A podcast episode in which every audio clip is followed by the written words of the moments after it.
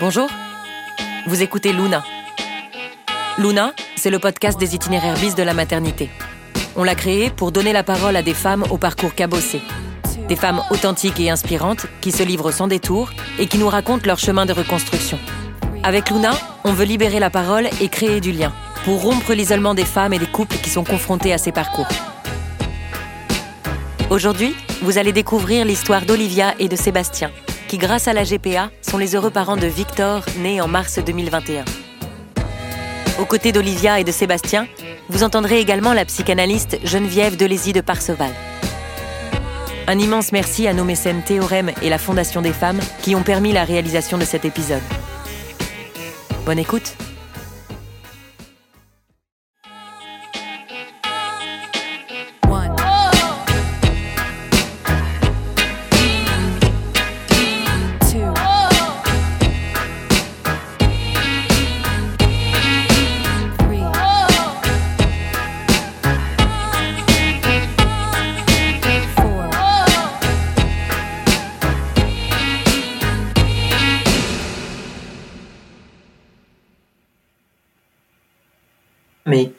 que je fous là Qu'est-ce que je fous là? Mais c'est quoi cette vie? Mais c'est pas possible. Oh mais j'y arriverai jamais, quoi. Mais c'est pas possible, en fait.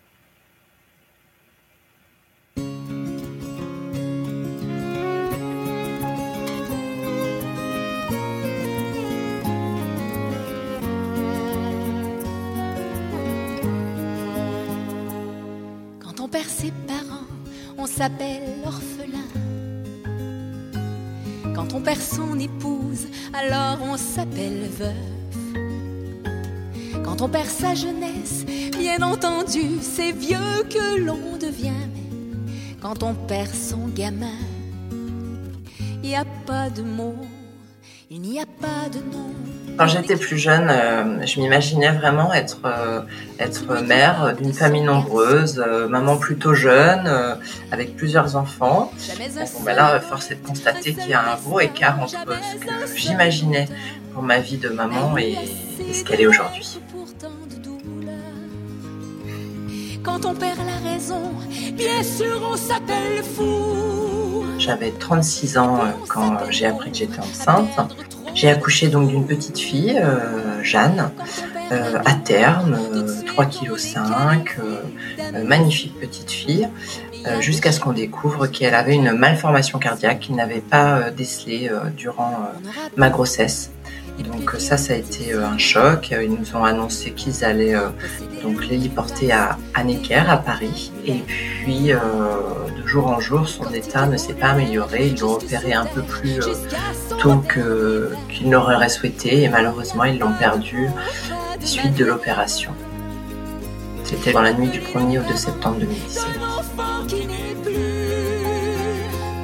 Il n'y a pas de mots pour ça. Qui Je suis retombée enceinte euh, de nouveau assez facilement, je dois dire, une fois en 2019, une fois en 2020, donc à 39 ans et à 40 ans. Malheureusement, euh, ces deux grossesses se sont soldées par euh, des fausses couches, assez compliquées, avec des, graves hémorragies qui ont mis en, jeu ma santé et qui ont abîmé euh, mon, périnée et mon utérus, donc des grossesses interdites par la suite. Me retrouvant donc à 40 ans sans enfant, en tout cas vivant. Je dis bien mère d'un enfant vivant parce que ça a rien. Enfin voilà, ça peut être surprenant comme phrase, hein, mère d'un enfant vivant, mais c'est quand même ma réalité. Quand on est mère plusieurs fois et qu'on n'a pas d'enfant vivant à ramener avec nous et à avoir euh, dans notre lit de bébé, hein, parce qu'on rentre avec cette chambre vide, avec euh, tout ça. hein, euh. Ensuite, ça continue avec l'adoption. Puis malheureusement, une adoption qui n'arrive pas. Et, puis, il y a eu un autre souci, c'est de se dire que euh, l'âge passant, à 40 ans, mes ovocytes sont plus que, plus que rares ou moins nombreux. Donc à chaque fois, c'était vraiment des, des, des annonces terribles. C'est-à-dire qu'on essaye de se relever comme un peu si on était au fin fond d'un puits sans fond. Et à chaque fois qu'on tend le bras pour essayer de s'en sortir et se, d'avancer, eh bien, on nous enfonce la tête de nouveau un peu plus bas. Si je voulais euh, continuer à, survivre, il fallait que je m'accroche aussi à des projets et à, et à des choses positives.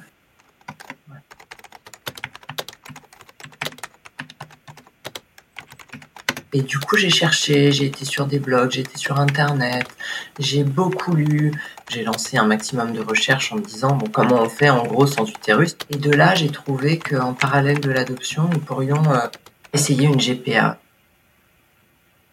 En août 2019, après vraiment avoir convaincu euh, euh, mon mari et, et puis euh, m'être renseigné auprès de personnes qui sont vraiment revenues avec, euh, avec leur enfant en, France. J'ai aussi contacté deux avocates spécialisées dans la gestation pour autrui, qui nous a été aussi de bons conseils, et puis un groupe euh, sur les réseaux sociaux. J'avais vraiment besoin d'avoir la preuve que c'est possible, que ça existe.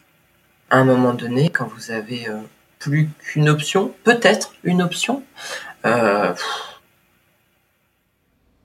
il n'y a, pas, a pas 50 000 solutions. Soit elles adoptent, euh, soit elles font leur deuil d'enfant, soit elles essaient de trouver une, une, gestatrice qui puisse porter l'enfant à leur place. Il s'est passé un événement euh, mondial au point de vue scientifique qui est la fécondation in vitro, 1982.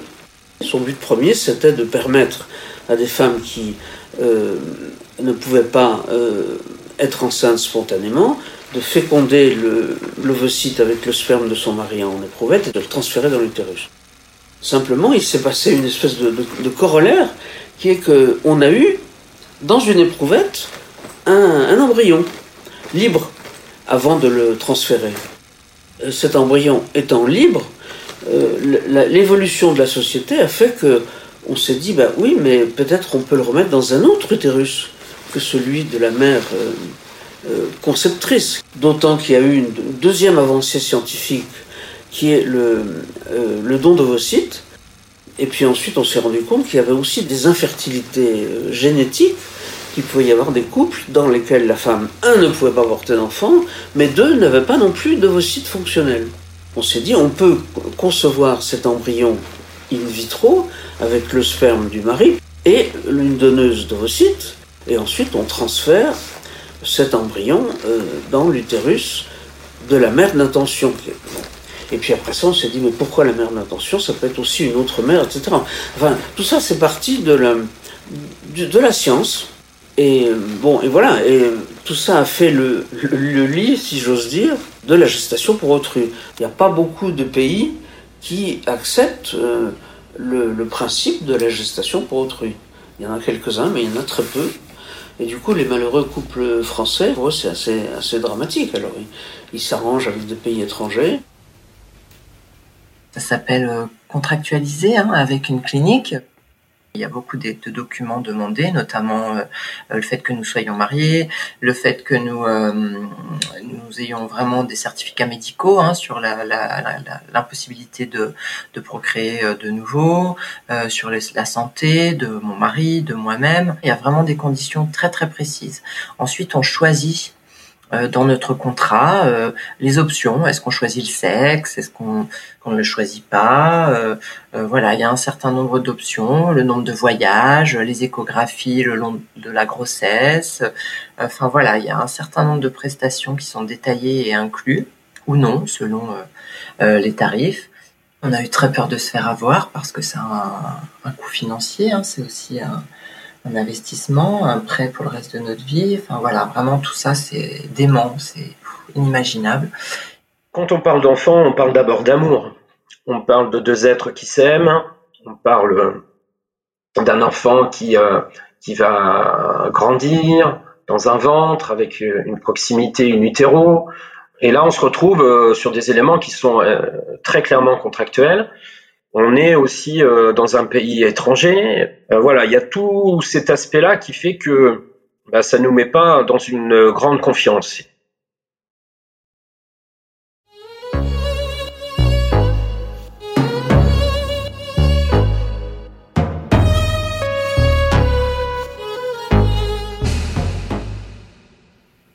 Au moment où on signe le contrat, je suis vraiment euh, partagée entre l'euphorie et la joie de me raccrocher à un espoir et le fait de pas du tout vouloir y croire. C'est bizarre, hein, parce que je savais qu'on mettait tout en place pour que ça arrive, et pour autant, au fond de moi, je m'interdisais un peu d'être heureuse. Et puis, bah, tout s'est enchaîné, hein, le choix de, la donneuse. Euh, on choisit la donneuse qui me ressemblait le plus possible. Euh, en tout cas, euh, avec les critères euh, de couleur de cheveux, de couleur euh, d'yeux. bon, après, il n'y avait aucune donneuse qui me ressemblait vraiment. Je vous assure que de trier, comme si vous étiez en train de faire vos courses, 800 femmes euh, qui se proposent à vous et euh, avec euh, des précisions sur leur cursus, sur leur vie, une petite vidéo où elle parle en ukrainien pendant une minute, a c'est extrêmement réducteur à la notion d'amour qui permet de, procréer un enfant. L'important, c'est de savoir qui est qui. J'appelle ça la constellation familiale de la GPA, dans laquelle il y a évidemment les parents d'intention, la gestatrice qui en général un compagnon, ça fait déjà quatre personnes, la clinique qui est représentée par, euh, par un médecin, mais aussi par quelqu'un qui un facilitateur, enfin quel que soit le.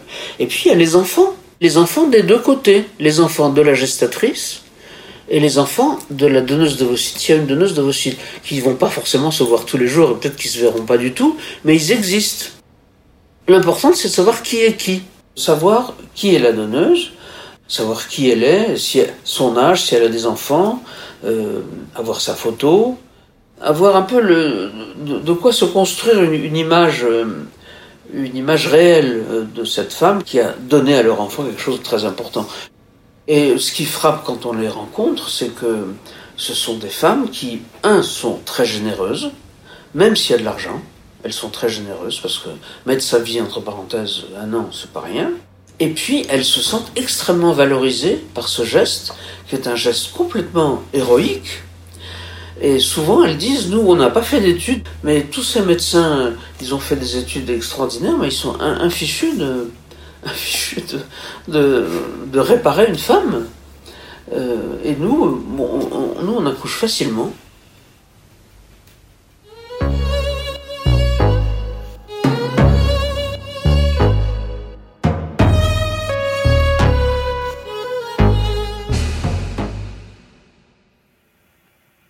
Parle très peu, euh, on parle très peu de, cette aventure GPA autour de nous.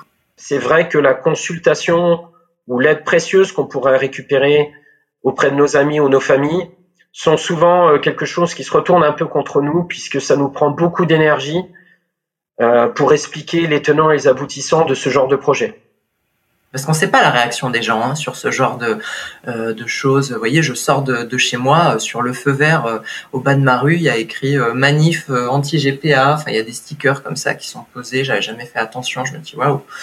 Enfin voilà, on ne sait pas du tout comment les gens vont réagir. Et on avait été déjà bien échaudé avec les réactions sur la perte d'un enfant.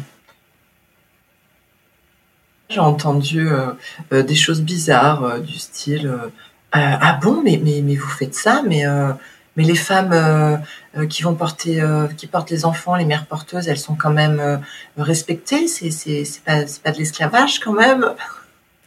Mais vous, vous, vous, les payez en fait, c'est c'est pour l'argent qu'elles font ça. Enfin, j'espère que c'est assez payé parce que c'est quand même pas facile de faire ça. Ou ça coûte combien de, de faire ça? Et combien va à la mère? Moi, je, comprends hein, qu'on sache pas ce qu'est la GPA, qu'on nous pose plein de questions, parce que même nous, hein, on, était surpris.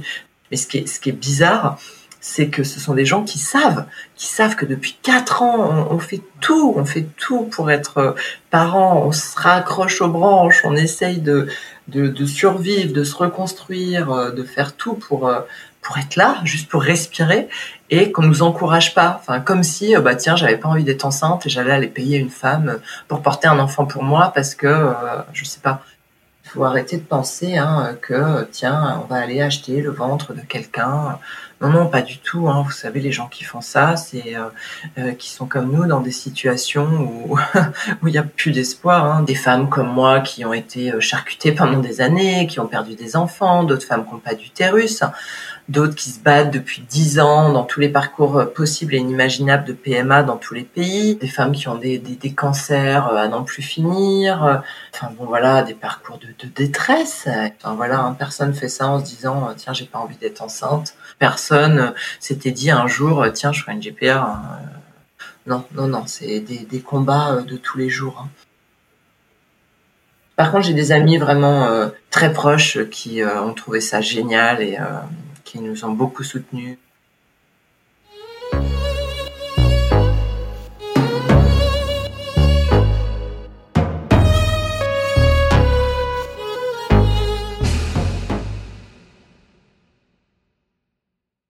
Le premier voyage, c'était surtout l'affaire des hommes, puisque c'est le don de sperme à un moment donné et, qui est récupéré. Euh, Olivia a une peur bleue de l'avion, donc il a fallu que je que je, j'y aille tout seul. Donc ça a été aussi toute une toute une aventure on est tombé en plein euh, en pleine pandémie euh, Covid. C'était vraiment euh, compliqué. On voyait dans les médias hein, qu'il y avait des bébés qui étaient bloqués là-bas, que les parents ne pouvaient pas aller chercher. Donc on avait aussi cette peur-là. On s'est dit mais ça n'en finira jamais dans nos dans nos dans nos épreuves. Et du coup les contacts avec la clinique étaient étaient succincts. Et nous avons dû faire face malheureusement à un premier échec, à une, à une première fausse couche. Hein. Et euh, à l'issue de la fausse couche, ils ont tout recommencé le, processus, par contre avec une autre donneuse et une autre mère porteuse.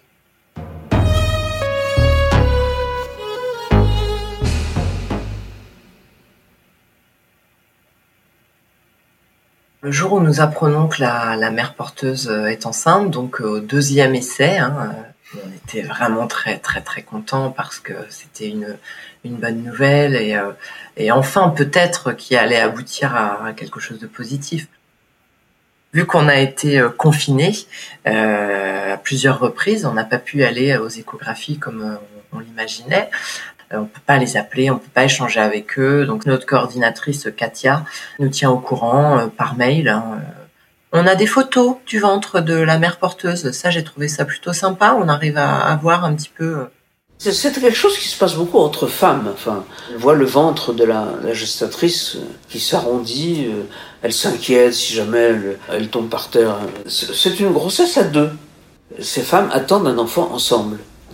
La, gestatrice, elle, attend un enfant parce qu'elle le porte, qu'elle va en accoucher, mais elle sait que c'est pas son enfant.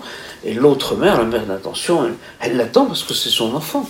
Mais c'est évident qu'elle s'attache au bébé qu'elle porte. Elles boivent pas d'alcool, elles elles conduisent pas comme euh, à, 130 à l'heure, euh, elles, elles ont une vie sexuelle probablement un peu réduite, enfin, elles prennent soin d'elles on connaît bien en psychanalyse le processus d'attachement, et si elle s'attachait pas, ce serait grave. Elle s'en ficherait complètement du bébé. Non, elle s'attache à ce bébé, c'est sûr. Mais en ayant tout au long de leur grossesse cette conscience que, que c'est pas leur bébé. À distance, nous avons pu avoir euh, le résultat de ces échographies qui nous a confirmé que son petit cœur battait. Ça, c'était important c'est pareil, on ne sait pas si c'est euh, notre, échographie, si c'est en fait le ventre de la mère porteuse. On a l'impression de se faire avoir à chaque fois. On maîtrise strictement rien et plus le temps passe, pire c'est et plus c'est éloigné de nous. On imagine tout, hein. On imagine que en fait c'est une arnaque. On imagine que euh, l'enfant va décéder in utero, que l'enfant va décéder après, qu'on ne le donnera pas. Euh, on imagine tout. Franchement, notre cerveau passe par toutes les pires, les pires étapes et épreuves qu'on connaît, voire plus. Et du coup, euh, c'est, long, c'est interminable. Vraiment, c'est, interminable. J'étais beaucoup sur la valorisation de peu d'événements positifs que nous recevions, avec euh, ce stress qui, qui montait, parce que plus le voyage se préparait, plus nous on se rapprochait de notre prochain statut de parent qui allait naître en même temps que notre arrivée sur le territoire ukrainien. J'ai préparé la chambre. J'avais pas enlevé euh, la chambre de bébé de, toutes ces grossesses. Euh, je l'avais laissée. Par contre, je l'ai totalement changé. Euh, oui, oui, on a, préparé la chambre, on a préparé sa venue. Et, euh, après, on attendait que ça, bien sûr.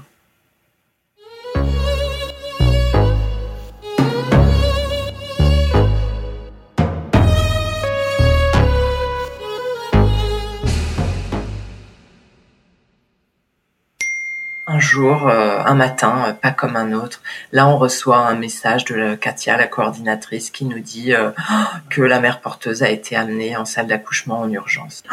on s'est regardé et là on s'est dit mais c'est pas vrai, on va encore perdre un enfant. J'ai cru qu'il allait mourir. Et je me suis dit mais c'est pas possible en fait. je crois qu'on va pas du tout y arriver. On va aller là-bas, il sera, il sera mort ou, ou voilà, on, on, va pas, on va pas pouvoir récupérer ce bébé en bonne santé. Il y a un problème. Et puis euh, à 13h, elle nous envoie une photo euh, d'un petit bébé euh, qu'on trouve très bleu, très jaune, enfin qu'on trouve vraiment tout petit, tout euh, oh là là, ça nous a inquiété finalement encore plus d'avoir cette photo. Et là, ça a été vraiment la panique parce que nous n'avons pas pu partir de suite parce que parce qu'on n'était pas prêt à partir. Hein. Il faut faire des affaires. On part un mois. Il y a le travail. Même si c'est la chose la plus importante de votre vie à ce moment-là, vous pouvez pas prendre la route pour accueillir un bébé hein, à, à 2500 km de chez vous. Hein. C'est pas comme aller à la maternité du coin. Hein.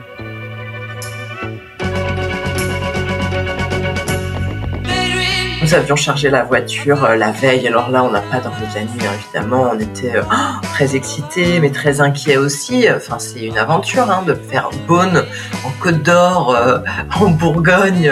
Kiev, on avait préparé notre périple, on avait une carte, on avait nos étapes, on avait sorti nos itinéraires, on avait prévu à manger, on savait qu'on ne pouvait pas s'arrêter hein, parce qu'on était euh, en, plein euh, confinement, donc on ne pouvait pas s'arrêter dans les pays. Euh, on ne savait pas du tout où on allait, mais on était quand même très très heureux. Là, ça se rapprochait du, bonheur. Et là, on, est parti. Hein. On est parti en disant bon bah demain, puisqu'on avait calculé à peu près 26 heures. Donc demain à cette heure-là, on sera là-bas si tout va bien. On a été bloqué très très très longtemps euh, aux frontières avec nos papiers, avec nos tests qu'on avait dû traduire euh, en allemand, en polonais, en ukrainien. Euh, et puis après, le, plus compliqué, ça a été de ne pas dormir. Hein. J'ai la chance d'avoir un mari qui a très peu dormi et qui a conduit quasiment tout le long. Et puis, le plus dur, ça a été à partir du moment où on a franchi la frontière ukrainienne. Et là, on est arrivé dans un no man's land, vraiment euh, vide où il a fallu qu'on traverse des routes de campagne, mais on n'en voyait pas le bout en fait. Et là, c'était long, c'était long. On avait 10 heures de la frontière ukrainienne à Kiev. Et puis on est arrivé à Kiev, totalement perdu, hein, très compliqué de se repérer dans un pays où c'est écrit en cyrillique. Vous imaginez hein, quand même le contexte. Vous comprenez rien du tout à ce que disent les gens. Est-ce que vraiment c'est pas une arnaque? Est-ce que vraiment on va voir notre enfant? Où est-il? Avec qui? Comment est-il? Dans quel euh, état de santé? Euh, euh, en forme, vivant, malade, handicapé, on s'est tout fait. Hein. On s'est fait tous les films négatifs possibles et inimaginables, ayant vraiment du mal à imaginer que ça se passe bien, hein, parce qu'on enchaînait quand même les malheurs. On est arrivé dans un appartement euh, d'un immeuble dans la banlieue de, Kiev. Un appartement qui faisait à peu près 50 mètres carrés, avec euh, plusieurs nounous, ne parlant pas très très bien anglais. Il y a à peu près 7 ou 8 bébés, on les regarde tous. Alors nous, c'était un petit garçon, donc on, croit percevoir que certains bébés ressemblent plus à des garçons qu'à des filles. Et puis après, ben, obligatoirement, visuellement, euh, il y en a qu'on commence à préférer parce que, parce que nous sommes comme ça aussi, hein, c'est-à-dire euh, un enfant, c'est la représentation aussi de, ses parents. Et puis à un moment donné, on nous met un bébé euh, dans les bras, dans les bras d'Olivia. mais on est heureux, on prend des photos, on prend des photos. Sébastien fait beaucoup de photos. Euh, et, voilà, on a dans les bras, on lui donne le biberon, on se serre tous les trois, on est, on est heureux, on lui parle, on est, on est tellement heureux je me rappelle que la première remarque d'Olivia, c'est de dire euh, Ah bon, mais. Euh, on, va le garder. Euh. On prend une déflagration de. Alors d'amour, on est transformé en papa, maman en une seconde. C'est une décharge émotionnelle énorme. Nous avions décidé que ce petit garçon s'appellerait Victor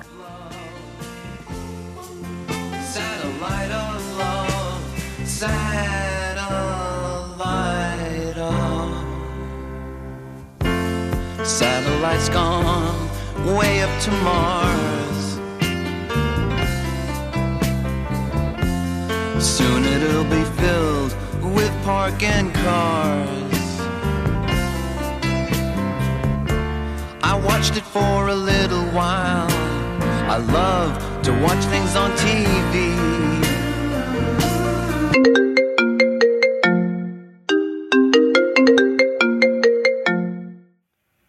Le lendemain matin, euh, tout s'arrête euh, parce que Sébastien est positif au Covid. Du coup, il, euh, me récupère avec le petit, me met dans un autre endroit et isole Sébastien pendant, pendant 14 jours. Et quelques jours après, bah, c'est à mon tour, hein, ils nous enlèvent Victor.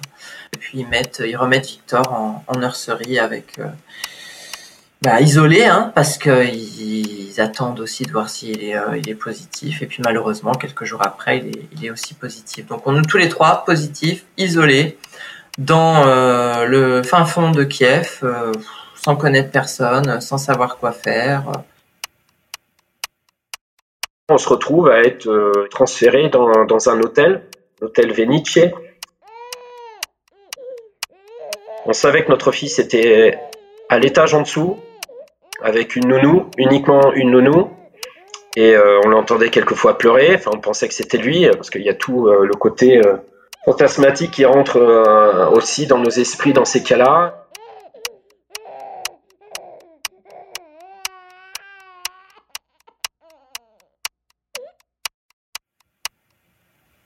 Et enfin, au bout de 21 jours là-bas, on est on nous rend Victor, on est tous les trois. On peut enfin commencer euh, la procédure euh, qu'on a qu'on a fait accélérer, les démarches euh, de, avec la clinique, avec l'ambassade, la reconnaissance du bébé. En général, c'est entre 10 et 15 jours là-bas.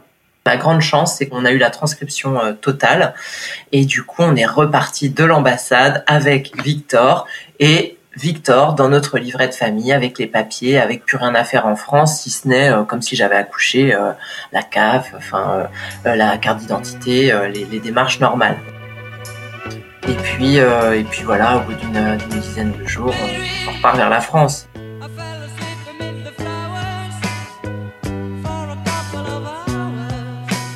On a refait la route euh, bah, non-stop hein, pour arriver chez nous avec euh, l'attente de nos familles, la banderole, euh, le champagne et,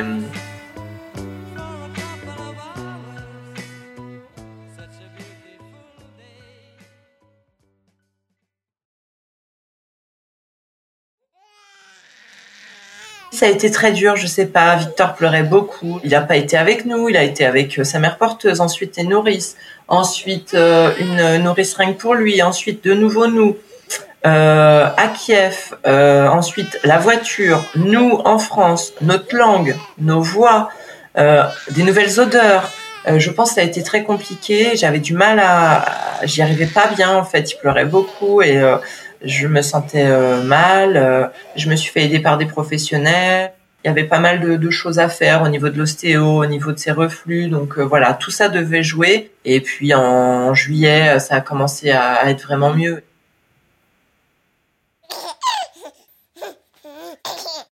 Aujourd'hui, Victor va très bien. Il a ses deux petites quenottes qui sont sorties et qui ont fait que ses parents n'ont pas trop dormi euh, ces dernières semaines. Mais euh, on a la chance d'avoir un enfant qui a le sourire, et qui a les yeux de sa maman, malgré que sur un plan génétique, eh bien, c'est pas totalement sa maman, mais il ressemble diablement à sa mère et on, s'en réjouit aussi et c'est une belle récompense de la vie en même temps. Je me pose même pas la question de. Je me sens complètement maman. Et c'est mon fils, mais alors, 10 000 Victor connaît son histoire, il n'y a pas du tout de tabou et de secret autour de ça. C'est très important pour les enfants de savoir que qui n'ont pas été portés par leur maman, qui n'a pas accouché d'eux. Que l'enfant puisse s'approprier son histoire quand il sera adulte. Voilà, j'ai pas été dans le ventre de ma maman, ni mes parents me voulaient, ils n'ont pas pu avoir d'enfant parce que ma maman avait un problème de, stérilité utérine, et ils ont trouvé un endroit où c'était possible. J'ai été porté dans le ventre d'une autre dame qui a pris en charge la grossesse et qui a rendu, qui m'a rendu à mes parents. Et cette dame, on n'a pas de lien particulier avec elle, souvent elle habite à l'autre bout du monde, mais enfin, et c'est une belle histoire.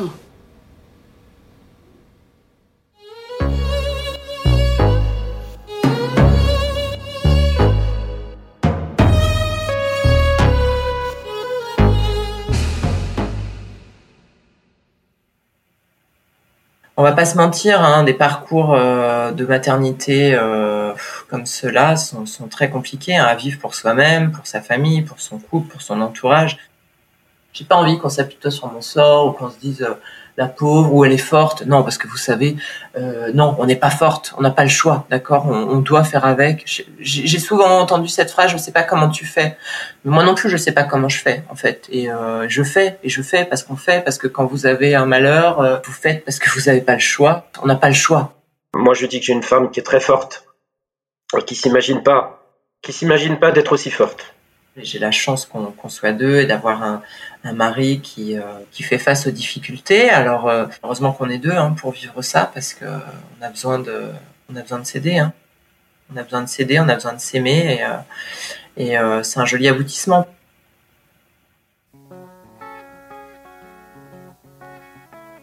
La venue de Victor, c'est c'est la victoire de l'amour, c'est la victoire de plein de choses. Moi, je suis, euh, je suis, mais vraiment, mais euh, heureuse, réjouie d'avoir euh, d'avoir fait ça, parce que parce que j'ai Victor, parce qu'il est formidable, parce qu'il est magnifique. J'adorerais avoir un autre enfant, j'adorerais agrandir la famille. Est-ce que l'adoption va arriver ou pas? Est-ce qu'on fait une deuxième GPA J'adorerais. Ouais, j'aimerais bien ne pas en rester là et avoir un, troisième enfant.